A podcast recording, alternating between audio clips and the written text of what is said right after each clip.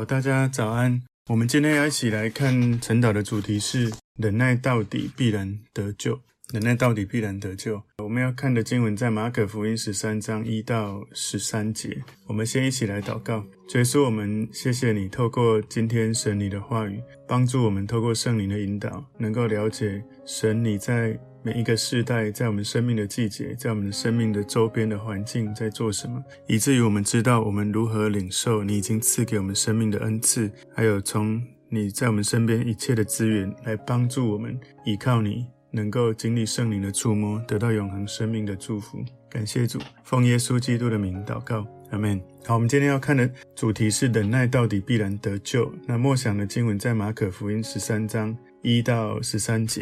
耶稣从殿里出来的时候，有一个门徒对他说：“夫子，请看，这是何等的石头，何等的殿宇。”耶稣对他说：“你看见这大殿宇吗？将来在这里没有一块石头留在。”石头上不被拆毁了。耶稣在橄榄山上对圣殿而坐，彼得、雅各、约翰和安德烈暗暗地问他说：“请告诉我们，什么时候有这些事呢？这一切事将成的时候有什么预兆呢？”耶稣说：“你们要谨慎，免得有人迷惑你们。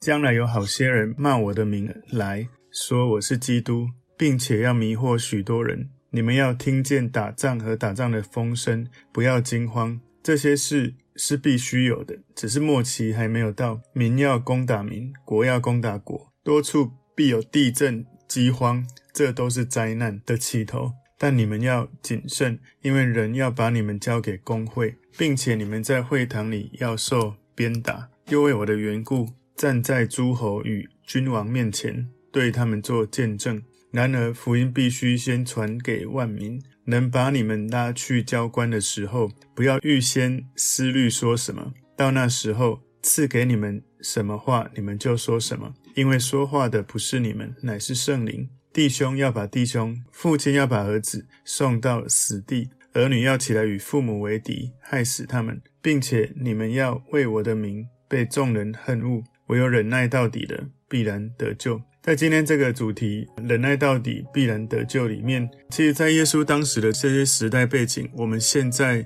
都不会去遇到这种好像被逼迫到这么的严重。那特别我们在台湾哦，不过还是有一些国家哈，在中东地区还是遇到很多类似这样子的逼迫。不过还是有一些是可以应用的了哈。举例来说，当你们在被逼迫哈，有可能也许是你的家人或者是朋友在。逼迫你不能信耶稣，不能传福音的时候，你如何依靠圣灵？如何靠着对圣灵、对神的这种依靠，能够有耐心，知道这些环境中你如何分辨神在做什么？你可以怎么跟随神？我们归纳三个重点。第一个重点是耶稣对圣殿的预言。马可福音十三章一节，耶稣从殿里出来的时候，有一个门徒对他说：“夫子，请看，这是何等的石头，何等的殿宇。”所以这些门徒他们。在耶路撒冷这个城的景观有一些惊讶哦，那为什么？因为这个圣殿哦是从希律王哦他改建的，那是在当时时代最宏伟的建筑之一，所以犹太人应该有许多人看到这一栋建筑伟大的状态会感觉到自豪。其实这一座圣殿当时是从所罗巴伯跟以斯拉重建的，你可以从那个以斯拉记里面来看到这个部分哦。以斯拉记第六章第十五节里面说，大利乌王第六年亚达月初三日，这殿修成了。所以后来呢，当时这个所罗巴伯跟以斯拉重建圣殿，后来被希律王扩建，而且是改善整个殿的状况。哈，在将近一千年的时间，这个圣殿一直是犹太人生活的中心，人们就习惯了来到圣殿面前会发誓。在马太福音二十三章十六节说。你们这瞎眼领路的有祸了！你们说，凡指着殿起誓的，这算不得什么；只是凡指着殿中金子起誓的，他就该谨守。所以当时人们已经习惯来到那个圣殿，在那个地方，好像神的同在在那个地方，他们会在神面前有这些犹太人会来做起誓的动作。西律王完工之后，这个殿非常的大哦，它的重建大概是西元前十九年到西元。六三年才全部完工，大概花了八十年左右。所以这个宏伟的这个圣殿啊，其实后来是被摧毁的。整个重建之后，过了七年就被摧毁了。这个圣殿的宏伟啊，是有这个历史的根据哦。犹太的历史学家有提到说，这个圣殿的外部是镀金的，这个镀金非常的耀眼，太阳照射的时候会看的眼睛会很闪烁。没有用金子镀的地方是洁白的大理石，所以如果从远方看过来，会以为这个圣殿有雪哦。我曾经去以色列，在那个圣殿，当然现在在耶路撒冷圣殿的那个本来的地方哦，它现在只剩下一个哭墙。只有剩下一个哭墙，是以前圣殿留下来，还是非常的宏伟。想象一下，是几千年前留下来，所以当时这个希律王用这些很特别的石头、巨大的石头来建造。其实，在耶路撒冷，如果你有机会去的话，你会发现你感觉像在一个古城，因为在以色列，他们的政府对这些耶路撒冷城所有的重建的东西都要求一定要按照它原来的这些建材，所以它不断的重修都是按照。之前这些建材的状况来重修的，所以大家如果要，当然等那个疫情比较不严重了哈，要出国旅游，我觉得真的要把耶路撒冷当做其中一个最重要、一生要去一次的一个地方，一定要去哦。所以在那个地方，那个石灰岩哈，非常非常的大，又高又宽又深，所以这个圣殿非常的大。其实耶稣他在宣告这个圣殿要被摧毁，其实对当时来说哈。这个圣殿呢、啊，对很多犹太人来说已经变成了偶像。什么意思呢？就是这个建筑物好像在许多犹太人心中潜移默化的，好像比神对人的意义更重要。圣殿是一个很棒的一件事，但是很棒的事情有时候会变成偶像，也就是超越神的地位。所以，我们其实也要从这件事也要去思考，有时候我们会不会把期待神的祝福变成比神还要重要？这些犹太人。对圣殿好像已经有一种迷信、偶像崇拜的感觉。马可福音十三章第二节，耶稣对他说：“你看见这大殿宇吗？将来在这里没有一块石头留在石头上不被拆毁的。”所以有时候，如果我们把美好的事情变偶像，神有可能允许在我们的生命中会失去它。所以常常我们要去思考：你现在最看重的还是什么？还是有一些不应该成为最看重，但你却把它看重了？这是我们常常也要。去反思的，所以耶稣大概在说了这个预言四十年后，在巴勒斯坦就有爆发反对犹太人的这种犹太革命。那这些反叛的人，他们在一开始好像有一点点的成功，但是最后罗马政府就镇压当时的犹太人，然后耶路撒冷就被夷为平地，也包含了整个圣殿哦。所以在当时耶路撒冷城陷落的时候，城里最后的一批犹太人逃到了一个最坚固、最安全的。建筑的地方，罗马士兵包围之后，有喝醉酒的这个士兵就点燃大火，然后把整栋建筑就整个烧毁。所以当时罗马的指挥官哦，看到哇，这个宏伟的殿宇被烧了，然后为了把这些黄金取回，他们就下令把这些石头拆除，然后拆走。所以整个被破坏到现在。这个要研究圣殿的人不容易知道这个殿宇的圣殿的整个当初的状态，所以其实那个罗马政府哈，他们本来并没有要摧毁圣殿的这个意图，是因为犹太人他们强烈的这种反抗哈，然后。而导致了这种罗马政府所做的事情，所以耶稣所做的这个预言，为很多其他的预言奠定了一些基础。我们要了解，其实耶稣他所说的这些事也都发生了。所以马可福音十三章三节说，耶稣在橄榄山上对圣殿而坐，彼得、雅各、约翰和安德烈暗暗地问他说。耶稣当时在橄榄山上对着圣殿而坐，所以他就在圣殿山跟橄榄山中间有一个小小的山谷，然后从橄榄山可以看着整个圣殿山的壮丽的景色。事实上，如果你真的去了耶路撒冷哦，它有一些建筑的模型在那里，你从上面俯瞰下去，你也会看到整个类似这种耶路撒冷城。我觉得很有趣的一个地方是，他们有一个希伯来文哦，是一个字看起来很像山。中文像山啊，可是，在那个希伯来字里面，它那一个字的意思就是神的同在。那那个神的同在就在耶路撒冷城那个山谷跟这个耶路撒冷城中间，非常特别的一个希伯来文。马可福音十三四节前半段说：“请告诉我们，什么时候有这些事呢？”耶稣跟门徒他们在橄榄山看着圣殿的宏伟，在这么宏伟的景色当中，门徒第一个想到的问题就是：什么时候圣殿会被毁坏？当耶稣说这个圣殿这个城会被毁坏，门徒就问什么时候会发生？从马可福音我们没有看到这个问题的记载哈。那如果这个问题的解答的记载，你如果要看的话，可以去从路加福音第二十一章里面哦，然后二十一章的第八节到第二十三节，我想大家有空可以再自己去看。马可福音十三章四节后半段说，这一切是将成的时候有什么预兆呢？前面第一个问题，马可福音没有回答。那在路加福音的二十一章里面有。那后面这个问题，在马可福音我们今天所读的是三章后面的部分，你会看到解答。所以门徒们问这个问题，可能他们记得上一次上一个圣殿被毁的事件哦。之前的圣殿是整个以色列国家他们被流放的状况之下被毁掉，所以他们应该是。在想这个圣殿被毁了，那我们接下来会怎么办？所以这是忍耐到底必然得救第一个重点，就是耶稣对圣殿的预言，预言它会被拆毁，会毁坏。那第二个重点是耶稣再来之前的灾难，耶稣描述从他升天到他再次降临这段时间世界的状况。马可福音十三章第五节，耶稣说：“你们要谨慎，免得有人迷惑你们。”所以耶稣就提醒门徒，借着耶稣的名来的这些假的。救世主弥赛亚是危险的，他们会假装是耶稣或耶稣的代表，但他们不会是耶稣真正的代表。其实，在中国大陆已经有好几个类似这样子的东西出来。我记得之前我听过最有名的是东方闪电哦，反正就是会有各种说他就是耶稣再来的那一位，就会迷惑许多的人。马可福音十三章六节，将来有好些人冒我的名来。说我是基督，并且要迷惑许多人，这的确哈已经发生了。其实不只是中国大陆，在很多的国家都会有类似这样的事情。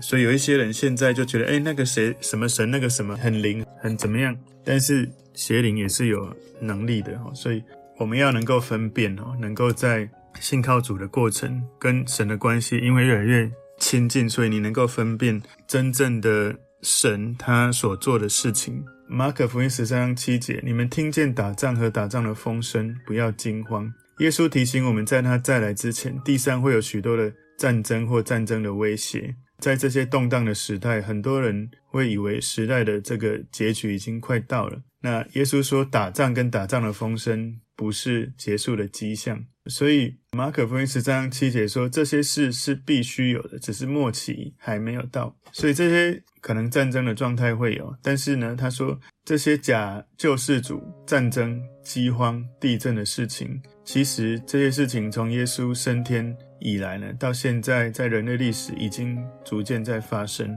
耶稣说灾难会发生，但不代表末日已经到。所以很多人常常会认为这样的事情好像哇，惨了，明天末日要来了。但是耶稣还有指出。需要注意更具体的一些迹象哦。其实我在几年前就有人问我说：“诶，牧师，那个蝗灾好恐怖，然后地震，然后讲很多的这些灾难，然后很害怕、很担心，说啊，如果明天就世界末日怎么办呢？”其实，在马可福音十三章八节，他说：“民要攻打民，国要攻打国，多处必有地震、饥荒，这都是灾难的起头。”所以耶稣说，这些灾难不是末日的具体标志，而是只是一个痛苦的开始。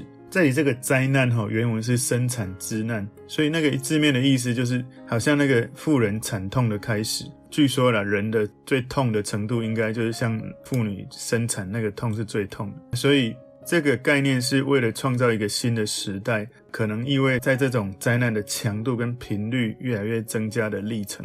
你知道吗？其实，在我们现在全世界。联合国的统计，那个饥荒还是蛮严重的。全世界有将近七分之一人，我们大概七八十亿，大概有将近十亿人，他们是饿着肚子在睡觉。那现在地震也越来越多，那甚至战争的事情其实是没有停的，甚至我们现在也被对岸威胁，哈，好像有一些新闻在报道，就是好像常常都有这种什么什么时候要攻打哪里那种消息。所以这个是。第二个重点，耶稣再来之前的灾难。第三个重点，耶稣再来之前要期待什么？马可福音十三章九节，但你们要谨慎，因为人要把你们交给公会，并且你们在会堂里要受鞭打，又为我的缘故站在诸侯与君王面前，对他们做见证。所以耶稣对门徒说，要防备哦，在末日之前会遇到这些逼迫。这些逼迫不是末日的标志，而是会发生的事情。所以马可福音十三章十节说：“然而福音必须先传给万民。”所以耶稣又提到一件事，在末日来之前，福音要先传遍天下。虽然会遇到逼迫、迫害、破坏，但是。教会要记得这个责任，继续把神的福音传递出去。事实上，其实现在在台湾应该不会有这种严重逼迫的状态，顶多可能被你的家族这些长辈会责备、会提醒，但是没有到会好像被送到法院啊，或是被送到这些。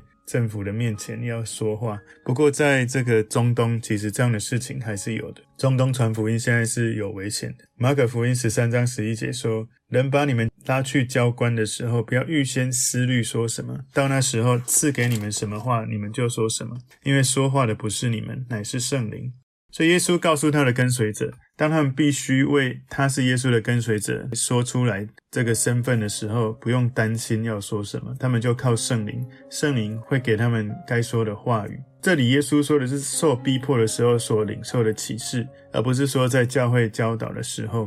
所以我自己也曾经经历了哈，在不能公开传福音的一个国家，我们在那里传福音，然后被抓到之后，我们其实大家。没有预备会遇到这种事情，所以我们被关在一个拘留的地方的时候，哇，我们其实几个人没有机会可以互动，但是我们就拼命祷告啊，方言祷告，然后热烈的祷告一整天，然后发现好像在灵里面我们就很有默契，我们就说了一些对当地的这些基督徒比较保护的话，然后我们自己也顺利的离开。不过从那一次之后，我就觉得好像去不方便。公开传福音的国家，我们还是要先祷告求神，先给我们一些感动。其实，往往在那个时刻，哈，当你很迫切寻求神的时候，那个神真的会给你有一种我不知道该怎么形容的一种属灵的经验，或灵里面的这种带领跟启示。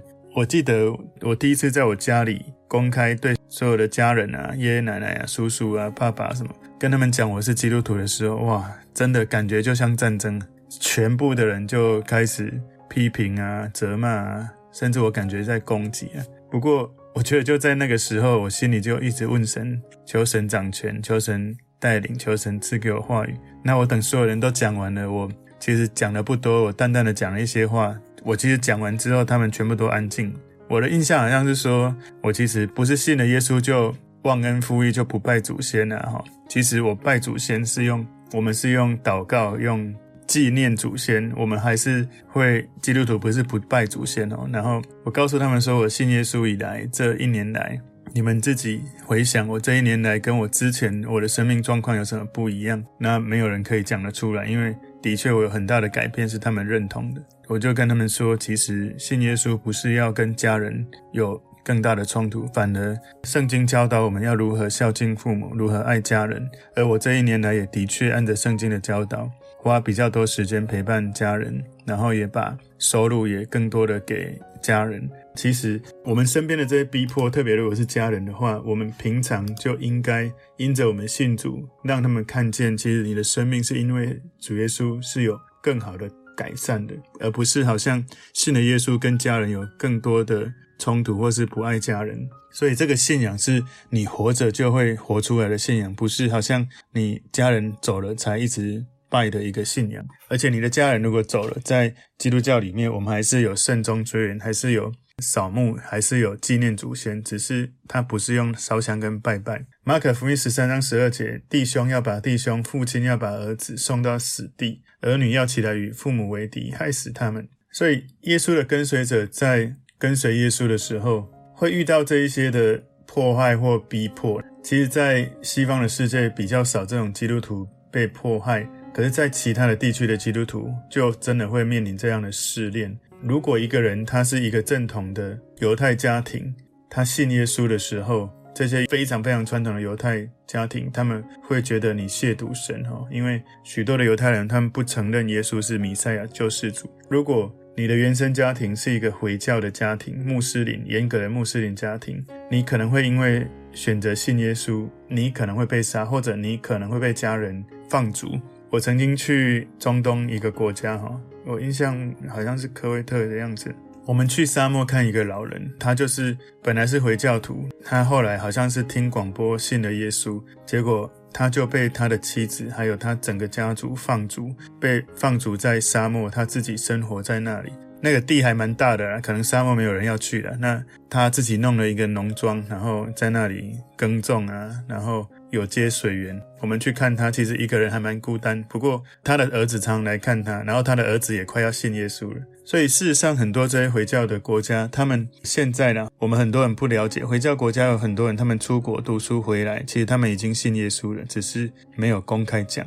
那有些人是看那个网络媒体，有的人是听广播，其实很多回教。图他们的确都已经信耶稣，但是很多人还没有那个勇气公开说他信耶稣，因为一公开，他整个人生就完全不一样。如果你的原生家庭是印度教，有可能你公开说你信耶稣，哈，你有可能类似那个回教徒的状态，可能因为这样被杀，或者是就被流放。